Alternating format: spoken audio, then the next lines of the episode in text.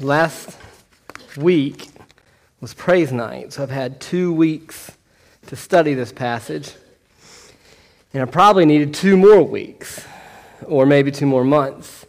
Uh, let me read to you what D.A. Carson says about this passage. He says, Few chapters of the Bible have called forth more disagreement among interpreters than Matthew 24 and its parallels in Mark 13 and Luke 21. Says, The history of interpretation of this chapter is immensely complex. And so I figure if throughout the history of the church, if people have disagreed on this chapter more than any other, then the chances of me being able to solve all the issues tonight are pretty slim. Um, so I just really wanted to, first off, is set the bar pretty low and let you know I'm not going to accomplish everything you might hope that I could accomplish tonight. Um, the reason it's so hard is that this passage is going to talk about the end times. We're going to, we're going to talk a little bit about uh, the, the last days, the end times, when, when Jesus' second coming is. And, and it's hard to always understand what happens what's going on in the end times. And to be honest with you, as I've studied this and I've wrestled through it and I've tried to understand different people's ideas, one of the things I've found for myself is that it's easy for me, and I bring this up every week, but it's always this temptation to miss the forest for the trees type of a situation, to get so caught up in what every word means and what's going on here that I, there's some big, important, obvious things that's going on. And honestly, this morning was a time where it, it just kind of hit me. This passage, our church needs this passage this, tonight. The reason is because this passage is written to encourage us to endure in the face of suffering and tribulation. And to be frank, I've, I've only been here two and a half years, and this seems to me uh, one of the hardest stretches that our church has walked through in a long time. I, there are so many people in this room right now that are suffering immensely. Um, people that aren't in this room can't, can't be here. Um, you know, Robert, long, hard road you've been fighting, and, and, and you'll have more long, hard road ahead of you, right? And I know that I'm looking at Nancy and I'm thinking about Mary, and our heart is broke for her. John and Anita. I talked to Kathy Maxwell this morning. Uh, just really, I probably could go through here, this room, and hear story after story of life is breaking us down right now. And this passage reminds us that he says, I know, and I, I'm in control. I want you to trust me. This passage is where we really get the song we sang this morning. Uh, it is well with my soul. The, the last verse of It is well with my soul says, Lord, haste the day when my faith shall be sight, and the clouds be rolled back as a scroll. The trump shall resound, or the trumpet, it will blow, and the Lord will descend he says, even so, he says, I'm looking forward to that, and because that is why it is well with my soul. The passage we're going to look at tonight is a passage where Jesus says, You're going to walk through something really hard. But there's coming a day where the clouds are going to be rolled back, the trump is going to sound, the Lord is going to descend, and every wrong will be righted and we will say without any hesitation, without any sense of mingled pain, and uh, just freely say, everything is perfectly well with my soul. And that is really an awesome, awesome truth. I think that's why this passage, I hope, will be an incredible encouragement to all of us. my fear is that I will be part of, or even just our tendencies in this church to let our thoughts and excitements about end time stuff derail us from the joy of what's promised at the end of this passage. There's really, I, as I kind of thought about, probably two main types of people in this room. Some of us in this room probably never think about the end times. Never end times. Who even knew there was going to be an end time? I just I didn't know that was such a thing, and that's not, not even on your radar. Hopefully, today you'll see it's really important for Christians to understand this because our hope is that Christ is returning. All Christians of all time must believe that Jesus not only has made things right, but he's coming back to finish the job. He's coming back to restore all things for all time in, in perfection. And we're waiting for his return, eagerly waiting for that. There's another extreme, the extreme of I've never ever think about the end times. Two, I have end time charts printed out as bed sheets. I sleep in end time charts every night because I love the end times. And you have every hour of the end times charted out on your walls. I don't know if anybody's that extreme here. But that's a church. I, will just be frank. We had an end times guy come every year to our church as a kind of a revival, and we were being revived in our excitement about the end times. And um, I, to, let me, in one hand, awesome. Right? On one hand, I think it is awesome because Jesus says you should be excited about this. Something's coming, and you should be eagerly awaiting that day. I feel like in my own life, the way it worked out, though, were a couple problems. One is, as I've studied this, I realized I got some stuff really mixed up in my head. And some of the things I thought were true, I kind of realized maybe weren't exactly what I thought.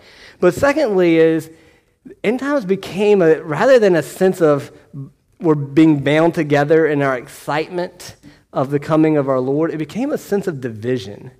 Oh, you believe in a rapture at this time. You believe in pre trib, post trib, pre mill, um, all these end time views. And if you don't believe like I believe, then you're not one of me. You know, you're not one of our group.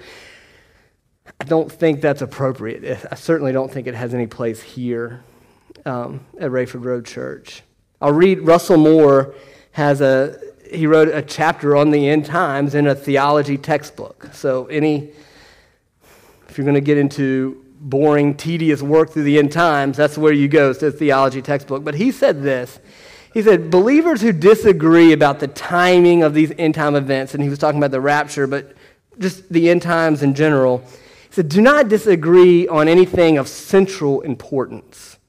He says, a different opinion on this issue should never be an issue of concern in the church or in the Sunday school class. He says, or even in your marriage. Because what we're being bound by here is our excitement for the return of Christ and setting things right. And we want to look for signs. We want to understand how that's going to work, but not in a way that divides us from the central importance of the fact that Christ is coming back for those he loves. And there's no room for us to let this issue make us not love each other. So I, I just want to say that, especially if what I say tonight is something you don't agree with you're more than welcome to disagree with me. And I think I'll probably be wrong, but hopefully you'll still love me. Um, I told you I think that this passage is encouraging us to hope, to endure through suffering, trusting that Christ is going to come and set all things right. Let me give you a big overview, and then we'll just walk through piece by piece through the, through the text big overview is Jesus has been going in Matthew the whole way through as a king setting up his kingdom. And we've been in this fifth chapter, and we see this Jesus' kingdom is in conflict with the kingdoms of this world, especially the religious kingdoms. And in chapter uh, 23, we started with Jesus giving a sermon in which he was telling the Jewish leaders, Your house, this Jewish religious institution, this kingdom, is about to be made desolate. He actually uses, says in 23, I think it's 38, he says, it is desolate. It is to be destroyed. And his disciples are going to say in this chapter, in chapter 24, Hey, Jesus, have you noticed the temple? Doesn't look that desolate to us. It seems like, in fact, that we're the desolate ones. We're suffering here. Right? We're following a man who says, Foxes have holes and birds have nests, but I have no place to even lay my head. We're the desolate ones right now. It seems like there's this sense of suffering, and they're thinking, Are we in the right kingdom? And Jesus is going to walk them through and says, I'm going to give you pieces, snapshots of what is to come, signs of what you can expect. I don't think his purpose is so that we get our timelines precise here. But I do think he wants us to know that there are some things coming, and I will give you signs of them so that you will know I'm trustworthy. So that the song we just sang, uh, Tis So Sweet to Trust in Jesus, you'll have some benchmarks, some bedrocks, some foundation. You can say, I can trust him because he's already proven himself here and here and here. And so that as we walk through these tribulations, we'll remember that kingdoms will rise and fall. Jesus says, But my words will remain forever. You can trust me when everything else seems desolate around you. You can still trust me. I'm still coming back, and I'm still going to make it all right. We'll see, we're going to do basically um, four major sections here. Five, if you count the introduction. Uh, there's going to be a, a setting where the disciples are going to ask Jesus some questions. Jesus is going to tell them he's going to answer their question about this destruction of this kingdom, and he's going to say, Look, I'll give you some false signs, some things that aren't really a sign of me completing everything you're looking for, and some true signs. And then he's going to say, after you see these signs, there's going to become a big sign, a period that we call the Great Tribulation. That's going to be this hard, hard time. That's, he's going to talk about that in verses 15 through 28. He says, But then Jesus, in verse 29, says, I'm going to come at the end of the tribulation, and I'm going to make it all right. I'm going to punish the evildoers, and I'm going to make right all of my chosen ones, all of my elect. They will be with me and rejoice with me. And so in the very end, he says, I just want you to watch. I want you to be ready. I want you to endure. I want you to trust me. Let's read it. It's, it's a long passage. We'll start in verse 1 of chapter 24, and we'll read through verse 35. As Jesus left and was going out of the temple complex, his disciples came up and called his attention to the temple buildings. Then he replied to them, Don't you see all these things? I assure you, not one stone will be left here on another that will not be thrown down. And while he was sitting on the Mount of Olives, the disciples approached him privately and said, Tell us, when will these things happen? And what is the sign of your coming and the end of the age? And Jesus replied to them, Watch out that no one deceives you, for many will come in my name, saying, I am the Messiah, and they will deceive many. You are going to hear of wars and rumors of wars. See that you are not alarmed, because these things must take place. But the end is not yet. For nation will rise against nation, and kingdom against kingdom. There will be famines and earthquakes in various places. All of these events are the beginning of birth pains. Then they will hand you over for persecution. They will kill you. You will be hated by all nations because of my name. Then many will take offense, betray one another, and hate one another. Many false prophets will rise up and deceive many because lawlessness will multiply. The love of many will grow cold. But the one who endures to the end will be saved. This good news of the kingdom will be proclaimed in all the world as a testimony to all nations, and then the end will come. So, when you see the abomination that causes desolation, spoken of by the prophet Daniel, standing in the holy place, let the reader understand, then those in Judea must flee to the mountains. A man on the housetop must not come down to get things out of his house. A man in the field must not go back to get his clothes. Woe to pregnant woman, women and nursing mothers in those days. Pray that your escape may not be in winter on the Sabbath, for at that time there will be a great tribulation, the kind that hasn't taken place from the beginning of the world until now and never will again. Unless those days were limited, no one would survive. But those days will be limited because of the elect. If anyone tells you then, look, here's the Messiah, or over here, do not believe it. False messiahs and false prophets will arise and perform great signs and wonders to lead astray, if possible, even the elect. Take note, I have told you in advance. So if they tell you, look, he's in the wilderness, don't go out. Look, he's in the inner rooms, do not believe it. For as lightning comes from the east and flashes as far as the west, so will be the coming of the Son of Man. Wherever the carcass is, there the vultures will gather. Immediately after the tribulation of those days, the sun will be darkened, the moon will not shed its light, the stars will shine, uh, the stars will fall from the sky, the celestial powers will be shaken. Then the sign of the Son of Man will appear in the sky. Then all the peoples of earth will mourn. They will see the Son of Man coming in the clouds of heaven with power and great glory. He will send out his angels with a loud trumpet, and they will gather his elect from the four winds, from one end of the sky to the other. Now, learn this parable from the fig tree. As soon as its branches become tender and sprouts leaves, you know that summer is near. In the same way, when you see all these things, recognize that He is near. At the door, I assure you, this generation will certainly not pass away until all these things take place. Heaven and earth will pass away, but my words will never pass away. Let's pray. Dear Lord, I uh, beg that you send your Spirit tonight to illumine these words to our minds and our hearts.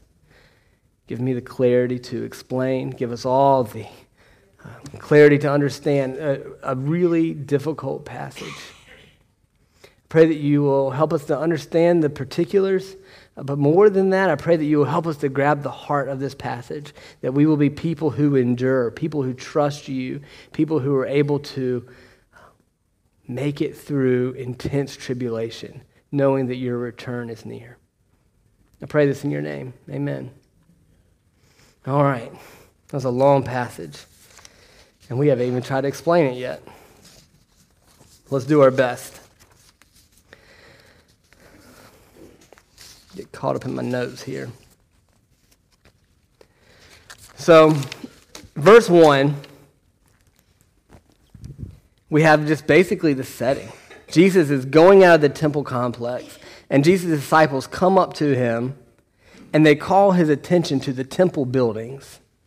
Now, what I'm doing is going back in my mind and just trying to remember some context here to say, why are they even doing this?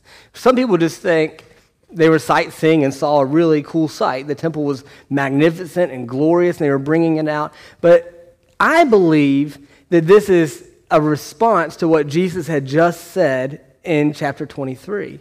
Remember in chapter 23, really just two verses before, Jesus said, See, and he's talking to the Jewish leaders. He says, Your house is desolate. It is left to you desolate. Saying, The Jewish reign, this Jewish kingdom, it is done. It is over. Your hypocrisy has been, has been judged and found wanting. You are gone.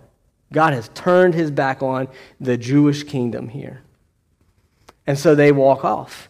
And the disciples say, mm, That doesn't look gone to me. That doesn't look desolate to me. But where are we going to sleep tonight, Jesus? This temple is glorious. We don't have a place to lay our heads tonight, Jesus.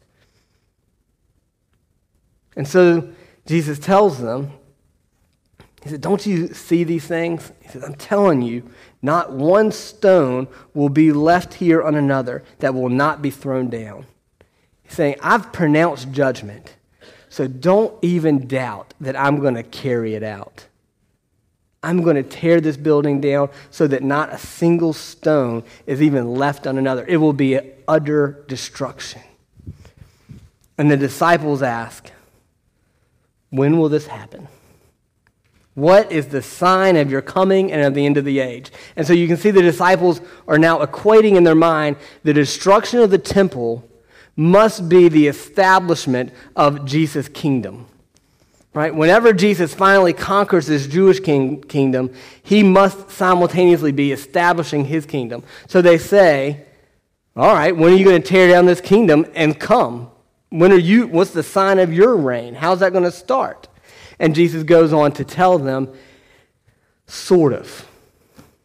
He doesn't give them a very specific, direct answer, but he starts to give them some signs, some things to look forward to, some things to think through that will help them understand that Jesus is going to keep his promise.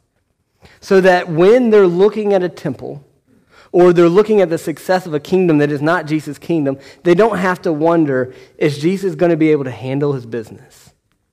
They don't have to wonder can Jesus really handle it when it seems like this temple is glorious and he's the one being kicked out of it? Or for us, is Jesus going to be able to handle it when a president that I don't like gets elected? Or a sickness hits my body that I can't handle? Can Jesus handle it when it seems like this kingdom is winning? And Jesus says, just trust me, but I'll give you some signs. And the first thing he does, and this was something that kind of really caught me off guard because of the way I just, I don't know if I thought this way because I was taught it or it just was in my mind. But the first thing he does are actually kind of like false positives. He says they're kind of signs, but they're not actually signs that the end is here. He says there's a couple things you need to look for. Let's start in verse 4. Jesus says, Watch out that no one deceives you, because there's going to be many people that are going to come and they're going to say, I am the Messiah. So there's going to be false prophets that rise up. But these aren't, the appearance of these false prophets, they're not really the sign you're looking for.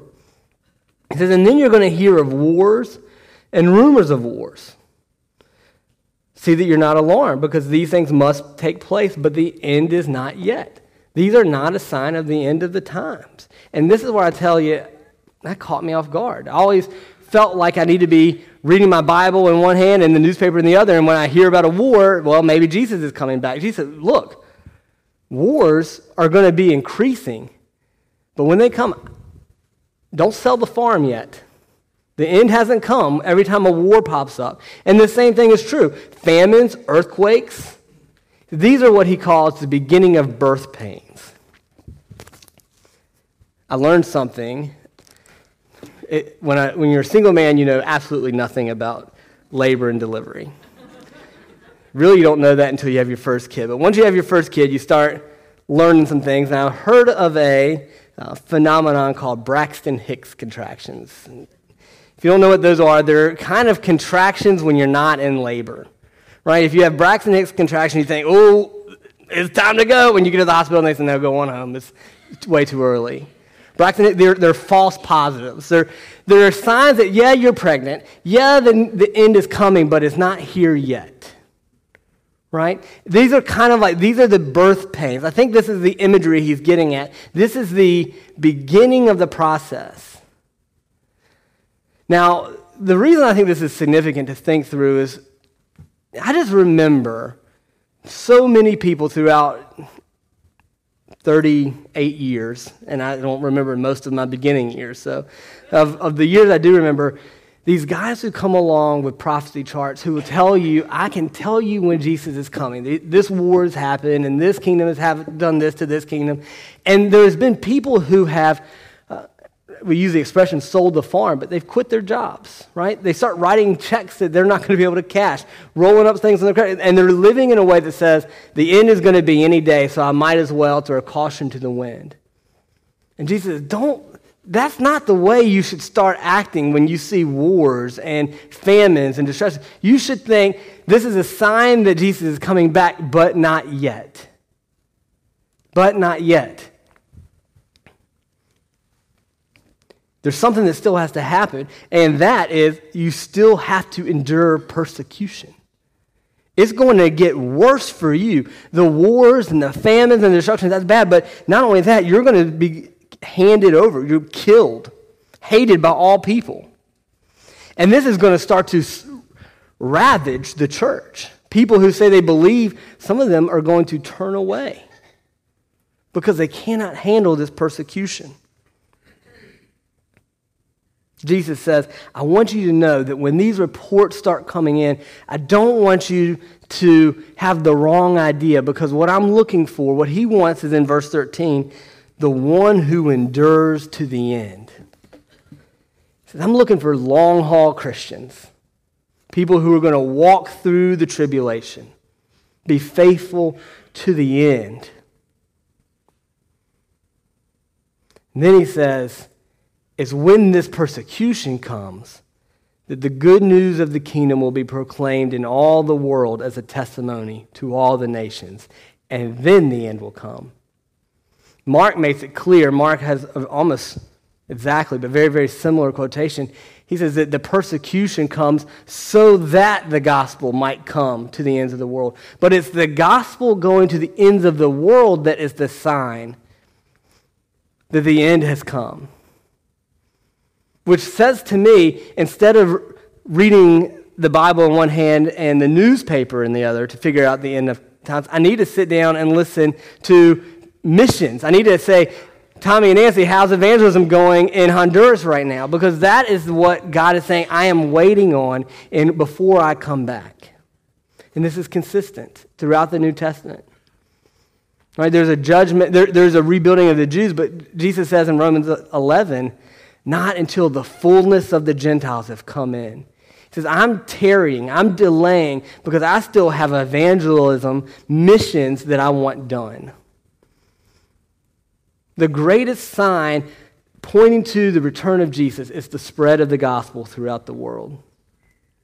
That's why this morning, when somebody comes from New Tribes Mission and says, We're translating Bibles in languages of teeny little tribes in Papua New Guinea, we should be thinking, Ooh, that's awesome.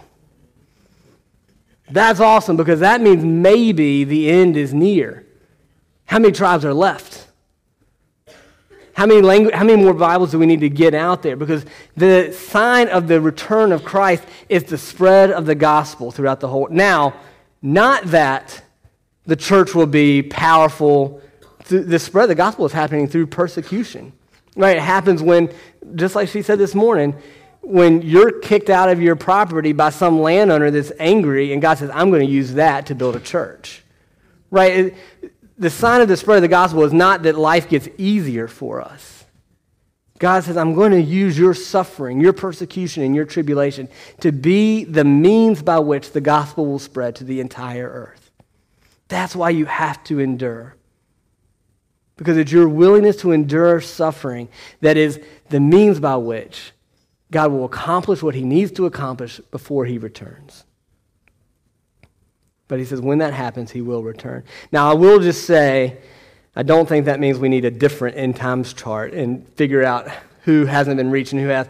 Uh, Paul talked about reaching Rome would be reaching the ends of the earth. And so I'm not exactly sure how God counts the ends of the earth. Right? But I do know that in God's mind, the end is measured by evangelism, not by the newspapers. Right? God's heart is missions, it's not politics. That's where I want my focus to be, because I believe that's where God's focus is. Things get complicated. Because then he begins to talk about the destruction of the temple. You've asked how the temple will be destroyed? Well, let me talk to you about it in verse 15. He says, So when you see the abomination that causes desolation, spoken of by the prophet Daniel, standing in the holy place. Then those in Judea must flee to the mountains. And he goes on to describe a scary time.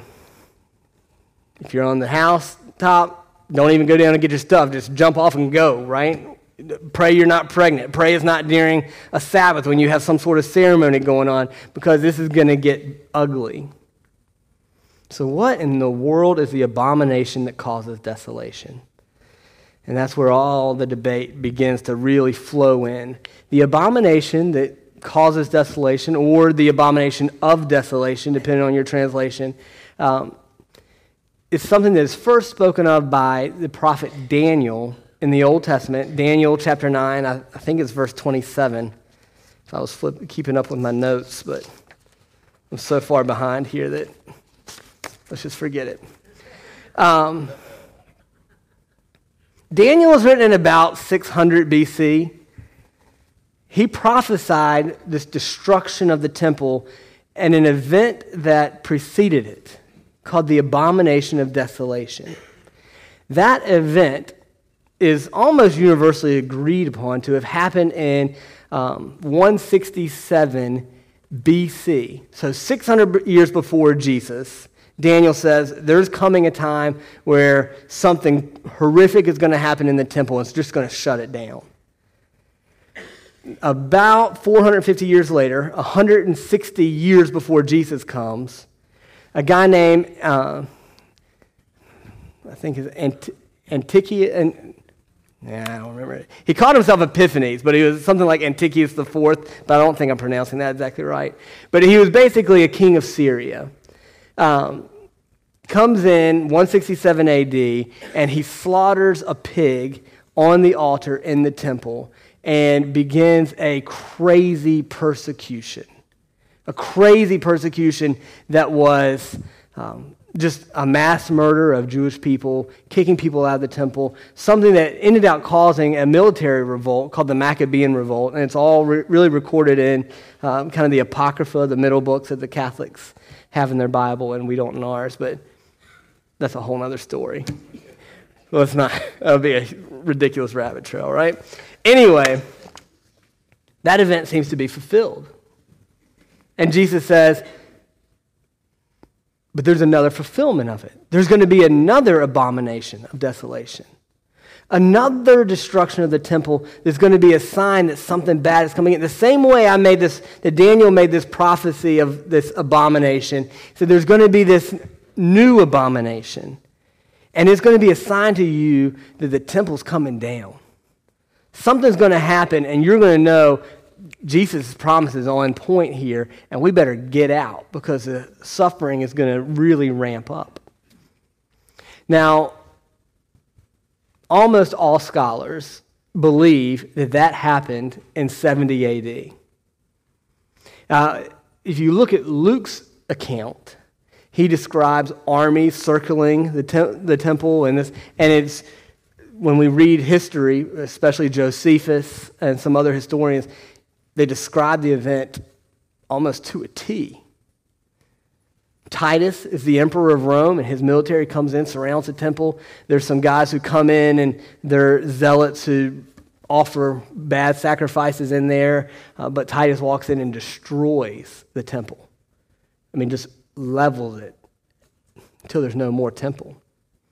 The suffering becomes intense to the point. Let me read what D.A. Carson says about this. He says the savagery, the slaughter, disease, famine. Said there were mothers who ate their own children. It was monstrous, unequaled from the beginning of the world until now, and according to Jesus, never to be equaled again. He says there have been greater numbers of deaths. Six million uh, in the Nazi death camps, mostly Jews, an estimated 20 million under Stalin, but never so high a percentage of such a great city's population so thoroughly and painfully exterminated and enslaved as in the fall of Jerusalem in 70 AD. 70 years, uh, that's 40 years after Jesus was killed and rose again. Jesus says, You'll see something happen in the temple, and it is going to initiate this incredible amount of suffering that's going to follow. And the temple will be utterly destroyed. So I told you this is where the debate comes in. The question is some scholars believe that that event was the beginning of what is the Great Tribulation and that we are currently living in that that we are currently living in the period called the tribulation. And the reason that we are suffering the way we are suffering is because God is tarrying, waiting to come back to end this suffering until the fullness of evangelism has taken place, until all people have been reached. But until that happens, we are going to spread the gospel through our suffering and through our persecution. And that really, this tribulation started in 70 AD and will end with the coming of Christ, the second coming of Christ. That's what many scholars, that's not what I believe growing up. That's not what my, uh, our evangelist taught. He believed the second major view that there is actually multiple fulfillments to what Jesus is prophesying about the temple that the temple will be destroyed and that will begin a, a destruction of the temple that will happen in the lifetime of all his hearers, but there will be an additional destruction of the temple. Another one that's still to come, and that's going to mark a very definite time called the Great Tribulation. Um, we believe it's going to be a seven year thing. Seven years of a whole new level of suffering, something that makes what we're living through now seem like child's play and then the second coming. As I've studied through this, to be honest, I don't fully know. I don't think Matthew is bothered to solve this debate for us, right? So that I think that you can be a uh, legitimate Christian and understanding the Bible in a faithful way and, and go either way. It, it, gets more complicated as you start bringing in passages out of Revelation and Romans, and, and that's really where people start developing some, some of their end times views. Matthew is, seems content to leave it kind of ambiguous. I will read for you, for what it's worth. This is what Grant Osborne says, and I kind of lean this way. Um, if you pin me down on it, I think I would agree with Grant Osborne. He says, Those days is debated, uh, and he says about D.A. Carson, and some other scholars that are a different opinion, but he says, uh, those guys, they see this, those days initiating this, initiating this broad days of tribulation. It started then and will go on uh, throughout the entire church age. He says, Yet this phrase is repeated from verse 19, and it's difficult to see why it should be interpreted differently. Moreover, unequaled suffering in verses 22 parallels what's described in verses 15 through 21, but it, it's unequaled, it's on a higher level. He says, While the time of persecution in 15 through 22 could be the church age, the discussion of this whole chapter favors it referring to the destruction of Jerusalem as a foreshadow of the final time of tribulation connected with the appearance of the Antichrist. For their sake, God will shorten the time of suffering, or else no person would be saved. Says in 70 AD, the Romans took the city after five months of siege. He says the final and only scholars use words like conflagration but this final conflict, I don't know why they use words like conflagration, but the final conflict will be similar. And he quotes Revelation 13 5. Uh, in other words, to, to try to boil that down, he says he thinks that this destruction of Jerusalem in 70 AD is going to be revisited and heightened and that it was the first fulfillment, and there's going to be a greater, more full fulfillment that leads into a period of, called the Great Tribulation. Either way, the truth is that the gospel is being spread from the time of Christ and his death through persecution, and that will last and intensify increasingly until the return of our Lord. Regardless of what you believe, on your timeline, regardless of how your uh, chart on your wall reads, the truth is, Jesus is saying, it's not going to be easy. You're going to want to turn around. And you're going to be told things like there's another Messiah that you could follow. There's some guy over here that's worth following. There's somebody else. Maybe you could trust somebody else because this Jesus that you believed in, it doesn't seem like he's coming. You're going to be tempted to walk away. And Jesus is writing this to say, don't do that. Don't walk away. It's the one who endures to the end that will be saved. Don't face suffering and think suffering is the final word. Jesus says, I intended, I allow the suffering of the church because I am using it to bring about the salvation of many, many people. And so Jesus heals, he restores us, but he hasn't fully healed and fully restored the church and has promised to let us continue in suffering because, on a whole, it's very, very purposeful. It's very purposeful. The good news, verse 29. After the tribulation, whether you think the tribulation is the entire church age or whether you think the seven years at the end, regardless of your timeline, at the end of it, immediately after it, something's going to happen. The sun's going to be darkened. The moon will not shed its light. The stars will fall from the sky, and the celestial powers will be shaken. The sign of the Son of Man will appear in the sky, and then all the peoples of the earth will mourn, and they will see the Son of Man coming in the clouds of heaven with power and great glory, and he will send out his angels with a loud trumpet and they will gather his elect from the four winds, one from the end of the sky to the other, from one end of the sky to the other.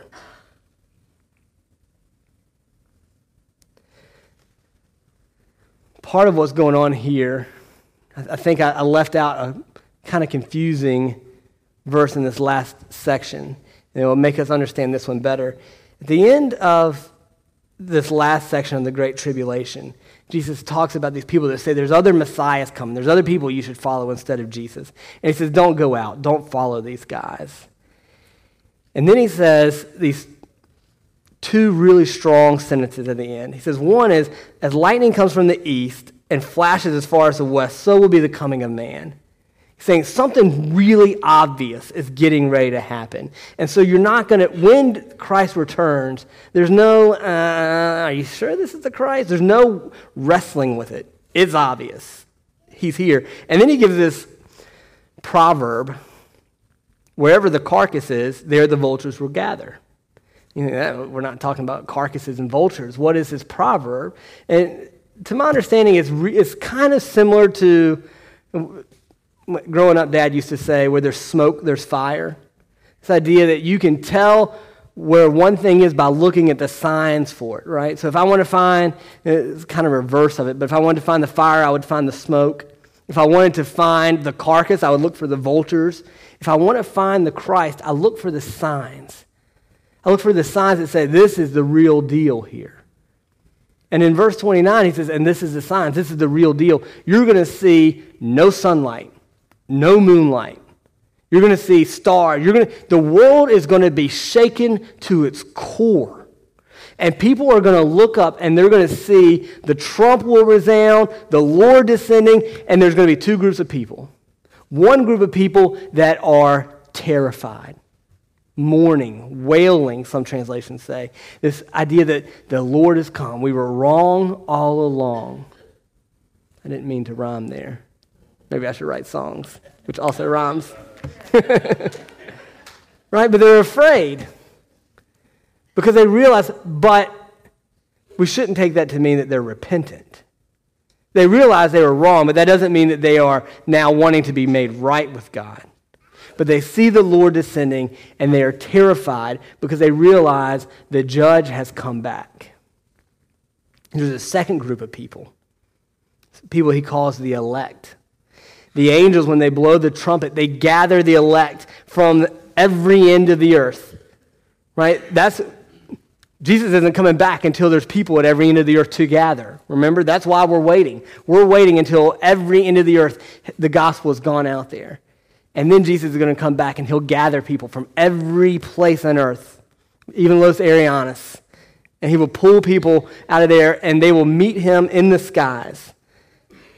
And that will be the point in which Jesus says, I have eliminated all my enemies. I have eliminated the pains and the sufferings of death. Your, the great tribulation is over, suffering is no more. That's when we will say, finally, without any reservations, it is well with my soul. So Jesus says, in the last section. Now learn from this parable from the fig tree. As soon as its branch becomes tender and sprouts leaves, you know that summer's near. In the same way, when you see all these things, recognize that He is near. He's at the door.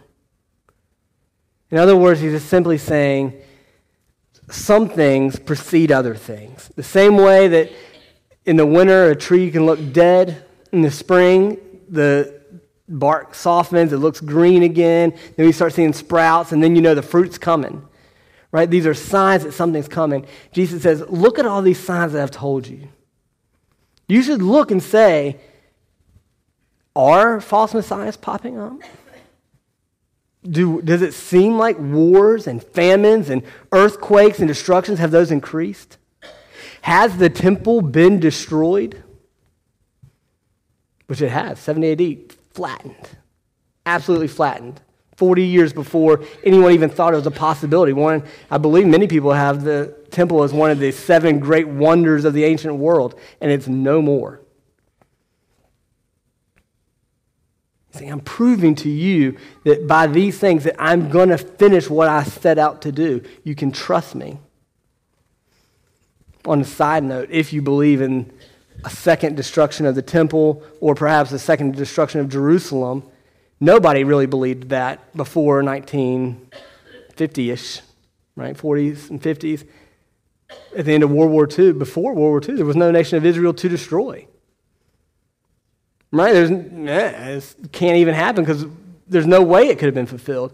Now there actually is a nation to destroy. And I'm not 100% sure I'm right about my timeline, but if I am, there very possibly could be a rebuilding of their temple. Not necessarily, because it could be just the destruction of Jerusalem again. But it seems to me possible that we'll see some big things happen in Israel. Anyway, the point Jesus is saying is don't worry about your newspapers completely, but watch them and know that they are proving that I have everything under control and that I am going to come back. And when you're going through this suffering, when you're going through this, you can remember by looking out at all the things that have come true that heaven and earth can pass away. Every kingdom can rise and fall. Stars can just fall out of the sky. The sun might even look like it's going to go out of light. That's what it seems to happen here at the end. But Jesus, my words will always be true. When it looks like there is absolutely no hope left in this world, don't forget heaven and earth can pass away, but my word will remain forever.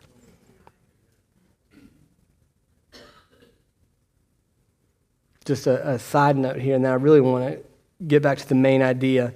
Another hard part about this passage is verse 34. I assure you, this generation will certainly not pass away until all these things take place. All these things are the signs that show he's coming near. And the generation that he was speaking to, uh, some people have come up with fancy ideas of what that might mean. I think it just means literally what it says. People that are listening to me right now, that y'all, some of y'all will still be alive when these wars have started, when false prophets have started, and even when the temple is being destroyed. Right? Now, all these things will take place to show that he is at the door, that it's near. But that doesn't mean that all those people will be alive when he actually comes through the door. So we don't know when that will be. Could be, especially if we're in the Great Tribulation right now, it could be literally right now right? It, it could be in seven years from now. I'm not sure. I'm really not sure. But I am sure of one thing that no matter what is going on, Jesus' words will prove true. He will come back. He will restore our bodies, our broken, cancer ridden bodies. He will make them new again, right? He will heal us from any immune disease we have. He will, our, there will be no more death. There will be no more suffering. There will be no more wars, earthquakes, famines, tidal waves, category one hurricanes, which aren't that bad. I felt like the category one, that was underwhelming. For me, anyway. Jesus is saying, I will take care of my business. Trust me. Let me try to conclude here with just a few ideas. I've just really messed up my notes here all, all together. So I'll just try to remember them. One thing that Jesus wants us to know is that you will face suffering and you must endure. You must endure suffering. That's hard, right? It's easy to say, but it's hard to do. It's hard to do because suffering is not easy. Tribulation is not fun. Tribulation knocks all the wind out of our sails. It not, it, you're just struggling to catch your breath, and you think, I don't know if I can get up in the morning. I don't know if I can put a foot in front of me. And Jesus says, Do it. Trust me. I'm coming back. Be willing to suffer for my name's sake, whether it be suffering from enemies or whether it be suffering from earthquakes or the ravages on our body. Do it in a way that glorifies God, saying, I'm looking forward to the day when the trump will resound, the Lord will descend, and even so it'll be well with my soul. Endure.